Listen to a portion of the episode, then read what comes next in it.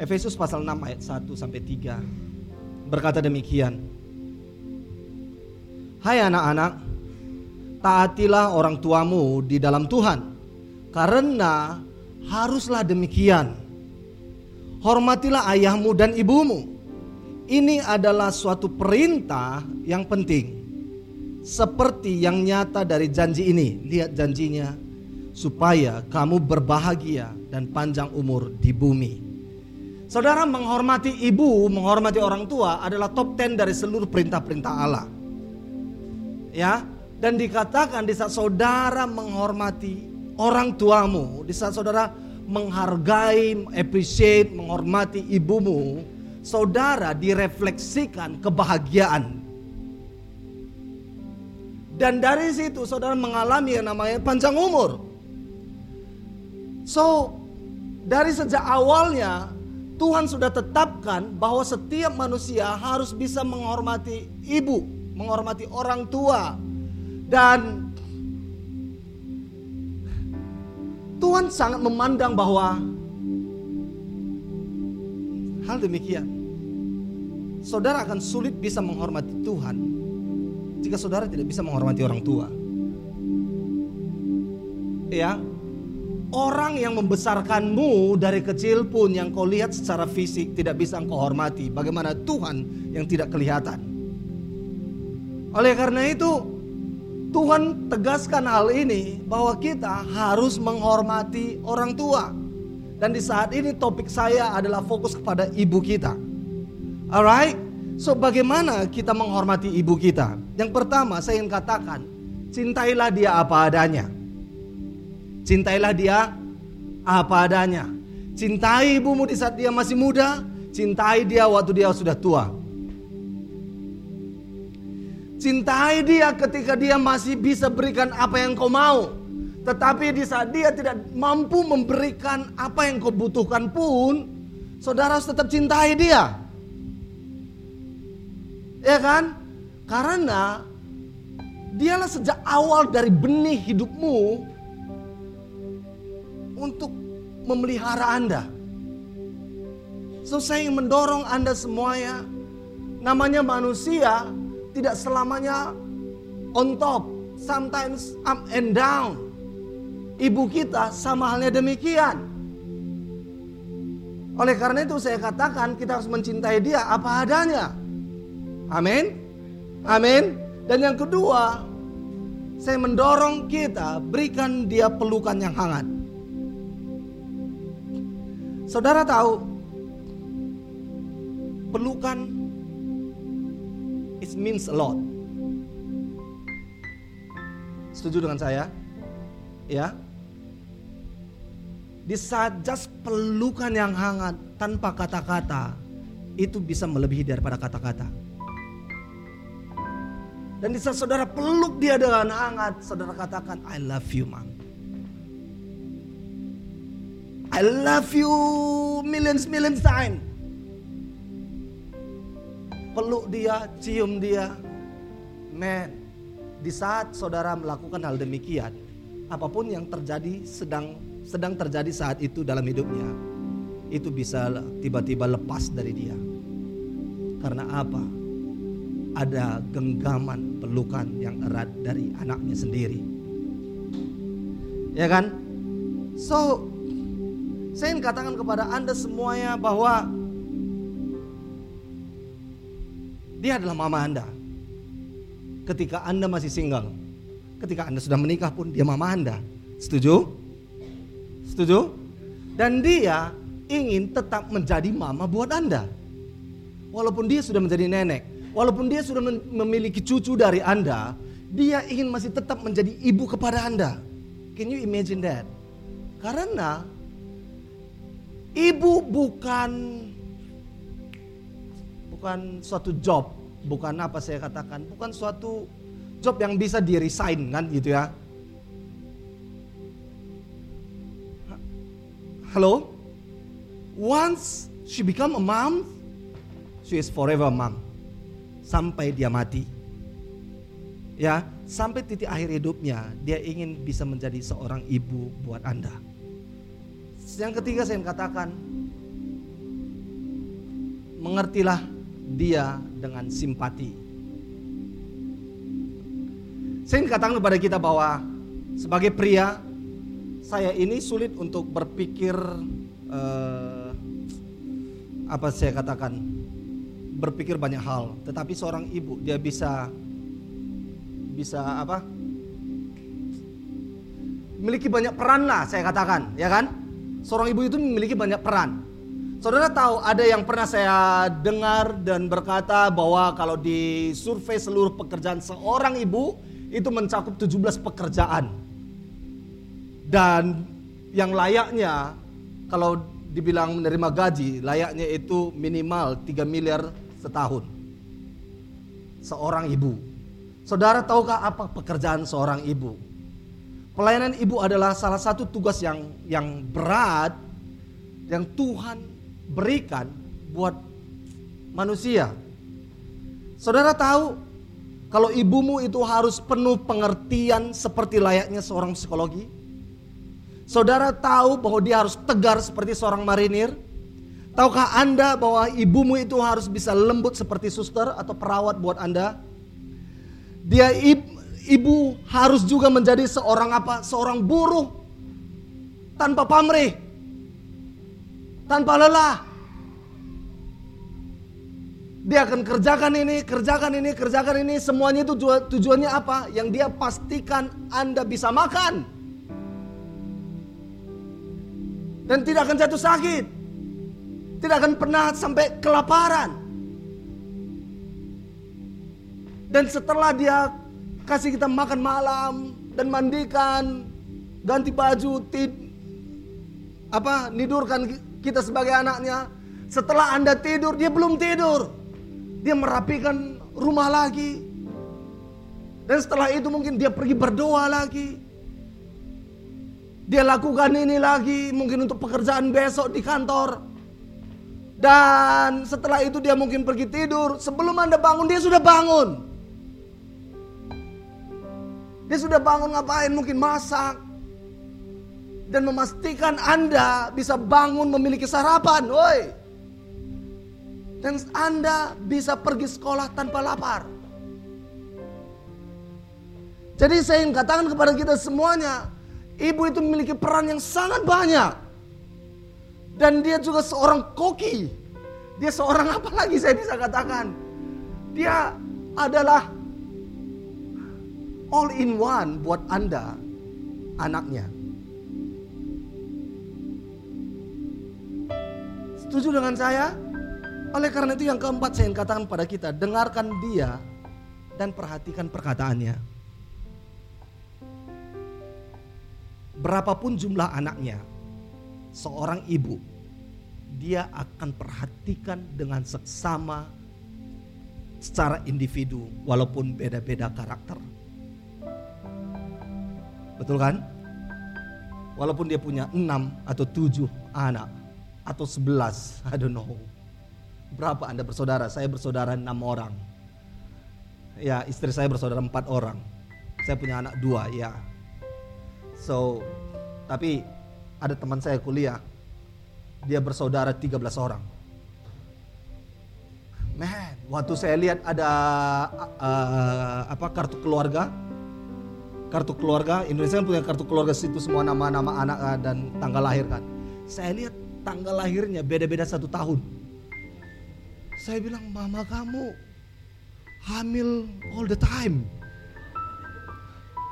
13 anak beda-beda tanggal lahirnya. Ada yang satu kembar memang. Tapi lainnya beda-beda satu tahun. So setelah melahirkan mungkin sekian bulan lagi langsung hamil. Perkasa lah ibumu itu bilang. Anyways, dan saudara tahukah apa yang dilakukan seorang ibu? Sebelum dia hamil Anda, mengandung Anda, dia sudah prepare herself. Dia makan folik osit, eh apa folik osit kah? Dia jaga kesehatan, jangan makan ini, supaya apa kandungannya cukup kuat untuk nanti aku hamil denganmu tentang Anda. Kamu ditopang dengan baik.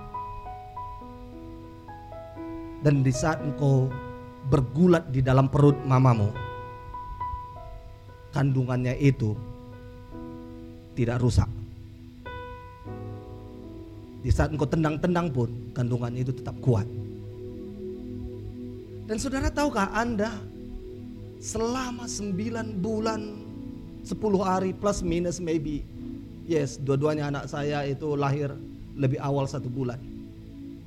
Tapi can you imagine selama 9 bulan she carries you all the time. Dan dia pastikan saudara aman di dalam. Di saat saudara gelisah di dalam, dia akan berkata, "Tenang ya." Saudara tahu ibu hamil di saat dia tidur pun dia tidak bisa sembarangan tidur. Dia harus jaga posisi tidur supaya apa? Anda bisa tidur dengan tenang di dalam. She try her best to understand you start dari embrio. Dan setelah Anda lahir, dia selalu perhatikan bagaimana keadaanmu.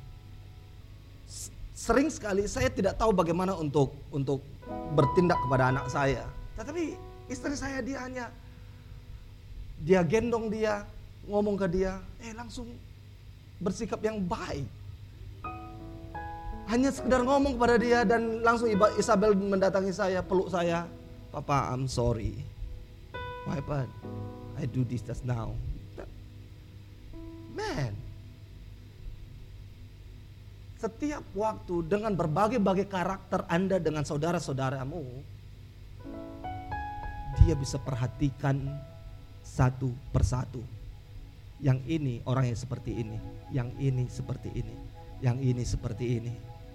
Yang ini butuh penjagaan ekstra. Karena apa?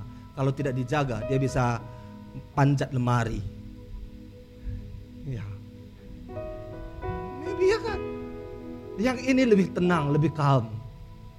Yang ini, ya, ya kan? So I don't know, saudara pernah panjat lemari waktu masih bayi, I don't know. Tetapi dia perhatikan sejak dini. Oleh karena itu, saudara, dia saya katakan tadi dengarkan perkataannya. Karena apa? Sometimes yang yang apa your blind spot sesungguhnya mamamu sudah mengetahuinya.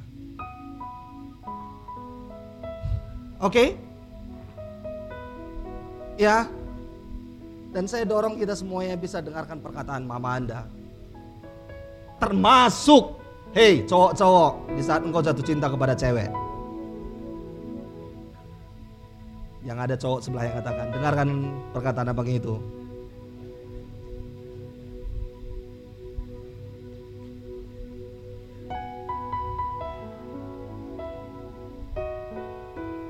Dia itu lebih sensitif daripada engkau. Oleh karena itu, listen to her. Dan yang kelima, saya ingin katakan kepada kita, bantu dia dengan gembira Halo, bantu dia dengan bantu dia dengan Walaupun dia sanggup mengerjakan di saat Anda membantu dia, dia begitu senang melihatnya. Karena apa? Karena engkau memperhatikan apa yang sedang dia lakukan dan kerjakan. Jadi semua yang di sini, hey, kalau kalian pulang kampung, Jangan langsung di benak kalian adalah schedule ketemu teman ini, ketemu teman ini, ketemu teman ini, ketemu teman ini. Pergi belanja dengan mamamu. Angkat keranjang belanjaannya. Apa bawa tasnya, bantu dia. Sekali lagi, solek sebelah yang katakan, kitanya dimaksud abang itu. Ya kan? Saya ingin mau bertanya kepada Anda di sini semuanya. Di saat Anda mau pulang kampung yang pertama di benak Anda ingin ketemu siapa di di kampung halaman? Ha? Siapa yang paling Anda rindukan?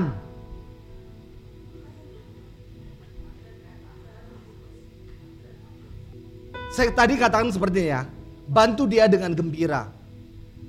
Setiap orang bisa sense di saat saudara membantu dengan gembira atau dengan paksaan. Oleh karena itu, berikan hati Anda untuk membantu dia. Jangan membantu dia. Eh, mama, aku harus ketemu pacarku. Mama, mama, mama, mama pulang duluan ya. Wah.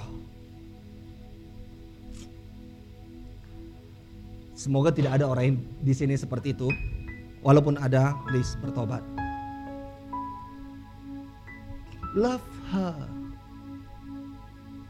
Saudara, kalau pulang kampung berapa lama? Seminggu, dua minggu? Hah? Dua minggu? Berapa banyak yang bisa Anda bantu mamamu selama dua minggu?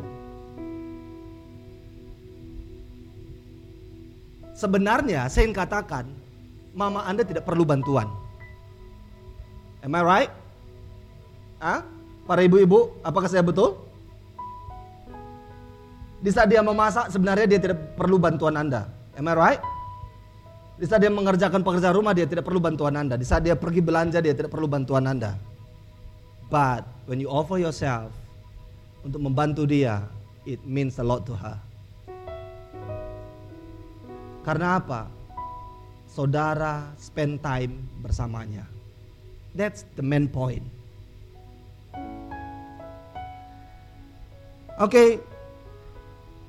seperti ini. Sejak dari kecil, ibu itu ingin membantu Anda, wal sejauh yang dia mampu, bahkan melampo, melampaui batas kemampuannya. Walaupun Diana tidak bisa bahasa Mandarin, dia bantu Isabel mengerjakan PR-PR bahasa Mandarin. Saya lihat bagaimana cara dia membantu Isabel mengerjakan PR ya. Dia snap picture, dia kirim ke adik ipar saya yang bisa bahasa Mandarin. Apa artinya ini? Terus video call untuk mengajari Isabel. Dan ya, saya katakan, itulah usaha mama kita sejak kita dari kecil membantu Anda mengerjakan PR-mu. Membantu Anda membandi, memandikanmu, membersihkanmu.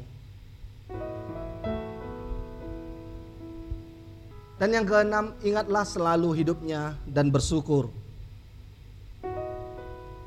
Bukan hanya pada hari ibu, pada hari ibu saya masukkan di sini. Ingat dia all the time. Hal yang sederhana apa pun yang saudara lakukan untuk mengingat ibumu, itu membuat dia bangga akan engkau. Walaupun di saat saudara kirim message kepada dia, Mom, I love you. Aku berdoa, mama tetap sehat. It means a lot to her.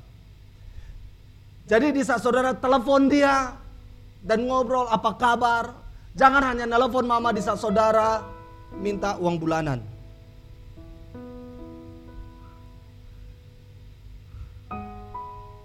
telepon dia untuk dia bisa tahu bahwa Anda itu sangat mengasihi dia.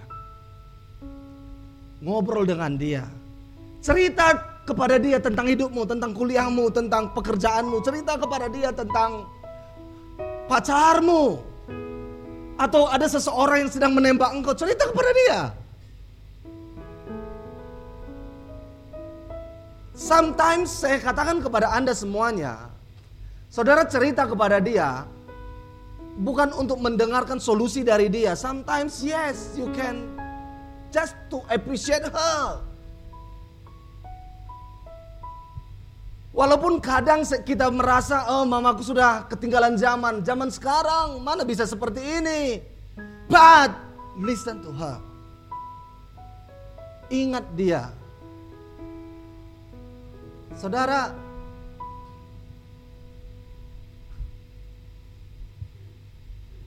Walaupun banyak perkataannya yang tidak tepat dengan zaman sekarang. Tapi hatinya selalu tepat ingin membuat Anda bahagia. Ya, jadi makanya saya katakan ingat dia selalu. Telepon sederhana seperti itu pun atau ya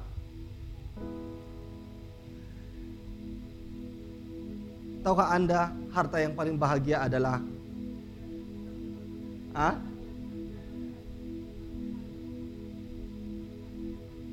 Oh, saya bilang tadi apa?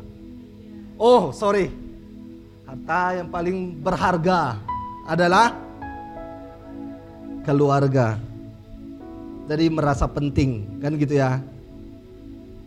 Saudara tahu bahwa waktu Yesus di kayu salib sampai titik di kayu salib sebelum dia menyerahkan nyawanya kepada Bapa di surga, dia berkata kepada Yohanes di bawah kayu salib, Yohanes, ini ibumu, tolong pelihara dia. Dia ingat selalu ibunya, walaupun sebenarnya dia adalah Tuhan. Dan dan dan Maria mengandung Yesus dari Roh Kudus. Sebenarnya dia sendiri yang adalah Tuhan ingin numpang lewat ke kandungan Maria. Dan dia mengingat Maria sampai seumur hidupnya. Sampai titik di kayu salib dia berkata kepada Yohanes, peliharalah ibumu. Maria. Dan yang ketujuh saya ingin katakan pada kita,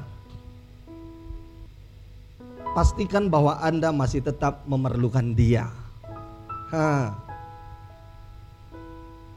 Alright, sebelum saya bicara ke hal yang ketujuh, yang pertama tadi apa? Bisa kembali ke slide yang pertama adalah cintai dia apa adanya. Yang kedua, berikan dia pelukan yang hangat. Yang ketiga, mengerti dia dengan simpati. Yang keempat, dengarkan dia dan perhatikan perkataannya. Yang kelima, bantu dia dengan gembira. Yang keenam, ingatlah selalu hidupnya dan bersyukur. Yang ketujuh, pastikan bahwa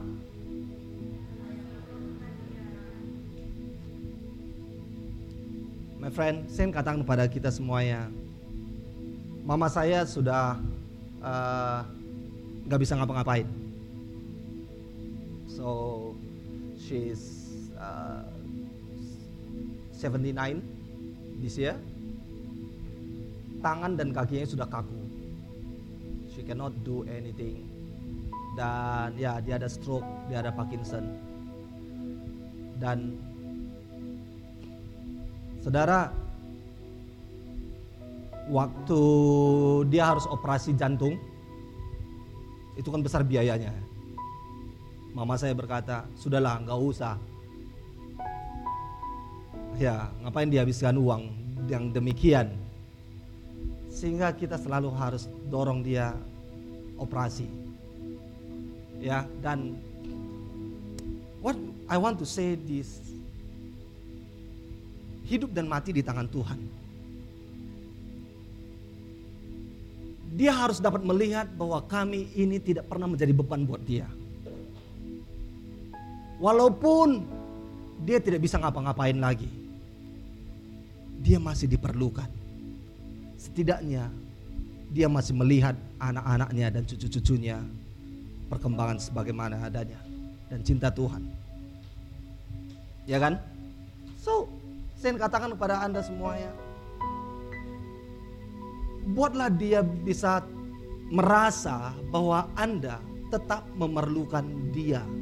Tidak ada sedetik pun dia tidak merasa dia tidak merasa bahwa tidak diperlukan, eh, tidak diperlukan oleh anaknya. I mean, jadi do something yang dia merasa dia diperlukan. Makanya bagaimana dia merasa diperlukan? Saudara di saat saudara cerita kepada dia uh, walaupun saudara tidak mendapatkan solusi dari dia, just cerita kepada dia, dia merasa diperlukan. Termasuk apa yang saya katakan di sini adalah rencanamu tentang menikah, rencanamu tentang bekerja, rencanamu tentang apa pun itu. Jangan membuat dia itu apa yang saya katakan di sini outnumber sehingga dia tidak tahu informasi tentang Anda. Jadi buat dia merasa diperlukan. Dan dan dan waktu apa? Waktu dia masih bisa ngomong dengan lancar, setiap video call kita selalu katakan, "Mama, boleh berdoa buat kami?" Itu membuat dia merasa diperlukan. Doa-doa dia diperlukan. Can you imagine that? Dan doa seorang ibu sungguh powerful. I can say this that waktu papa saya meninggal tahun 95 kita anak-anaknya itu kepada um, saya katakan bisa bisa saya katakan kehilangan arah. Walaupun papa saya pendeta, dari sejak papa saya meninggal, terutama kakak saya yang atasan saya, mulai merokok lah, berteman dengan orang yang bandel lah, dan akhirnya jatuh ke narkoba, terikat narkoba bertahun-tahun, sampai kuliah, saudara kuliahnya amburadul, dan setiap hari pulang pagi, bisa pulangnya jam 3, jam 4 pagi. Dan I see this that mama saya berdoa untuk dia setiap hari. Walaupun di saat dia pulang ke rumah jam 3 pagi, mama saya dengar suara motornya sampai di rumah, mama saya buka pintu. Dan akhirnya dia pergi kamarnya, mama saya masih pergi berdoa lagi untuk dia. Dan setiap hari dia berdoa untuk kakak saya ini karena pulang pagi, tiap hari pulang pagi. Dan setiap hari dia berlutut berdoa berjam-jam untuk dia. So, saya katakan dia bertobat bukan karena Injil, bukan karena khotbah. Hanya suatu ketika dia diajak kakak saya nomor satu yang pendeta ke Singapura, ke City Harvest Singapura. Dan dia lihat anak-anak muda yang begitu antusias semangat melayani Tuhan dan persiapkan ibadah. Dia merasa wah saya sudah sangat ketinggalan zaman pulang dari situ bertobat hanya karena melihat orang-orang yang semangat melayani can you imagine di saat anda semangat melayani itu adalah Injil buat orang-orang lain amin Makanya Tuhan katakan hidup kita ini adalah kitab yang terbuka. Dan Injil yang lebih powerful adalah sikapmu, bukan perkataanmu. Semakin Anda semangat melayani Tuhan, orang semakin penasaran dengan Anda. Dan dia akan bertanya, why you do this? Karena apa? Itu tidak pernah masuk akalnya. So dia pulang ke Medan, tahu saudara bagaimana setelah dia pulang ke Medan, dia mengurung dirinya. Waktu itu kan belum ada handphone, kita hanya punya telepon rumah. So suatu ketika, jadi teman-teman kuliah dia apa semuanya yang sering, sering main, nelpon ke rumah ya kan. Dan ini yang pernah saya dengar dia jawab waktu te temannya telepon. Eh, sombong kali pun, kok nggak datang main ke sini, datang ya nanti sore jam sekian ya. Terus dia jawab seperti nggak mau. Kenapa? Aku nggak mau melewati neraka. Wah, kejam kali pikir. Dia berasa hidup yang belum mampu untuk me, apa? Belum mampu di saat ber, berkumpul dengan teman-teman lama. So dia kurung hidupnya di rumah tiga bulan tanpa keluar rumah selama tiga bulan. Pernah saudara mengurung diri di rumah selama tiga bulan? Hanya karena dia ingin sungguh-sungguh untuk bertobat. So, saya ingin katakan kepada kita semuanya, the best gift di hari ini, di saat saudara menyerahkan hidupmu untuk memuliakan Tuhan the best gift yang saudara bisa berikan kepada mamamu. Mamamu tahu bahwa saudara cinta Tuhan. Karena apa? Di saat saudara cinta Tuhan, saudara pasti mencintai hidupmu. Di saat saudara cinta Tuhan, saudara pasti mencintai mamamu. So, sepanjang hidupnya sampai detik ini, saya ingin katakan kepada Anda, mama saya, ini yang selalu dia perkatakan. Di mana pun kalian berada, apa pun yang kalian kerjakan, hanya satu permintaanku, tetap cinta Tuhan, tetap melayani Tuhan. That's it. Saya tidak tahu bagaimana nanti pekerjaanmu, hanya satu permintaan saya, tetap cinta Tuhan, tetap melayani Tuhan. Karena dia tahu itulah the best gift that she always can see. So teman-teman semuanya, jika saat ini saudara masih berpikir, what is the best gift saudara bisa berikan untuk mamamu? Saya katakan, cinta Tuhan dan layani Tuhan. Amin. Amin. Mari kita bangkit berdiri. Haleluya.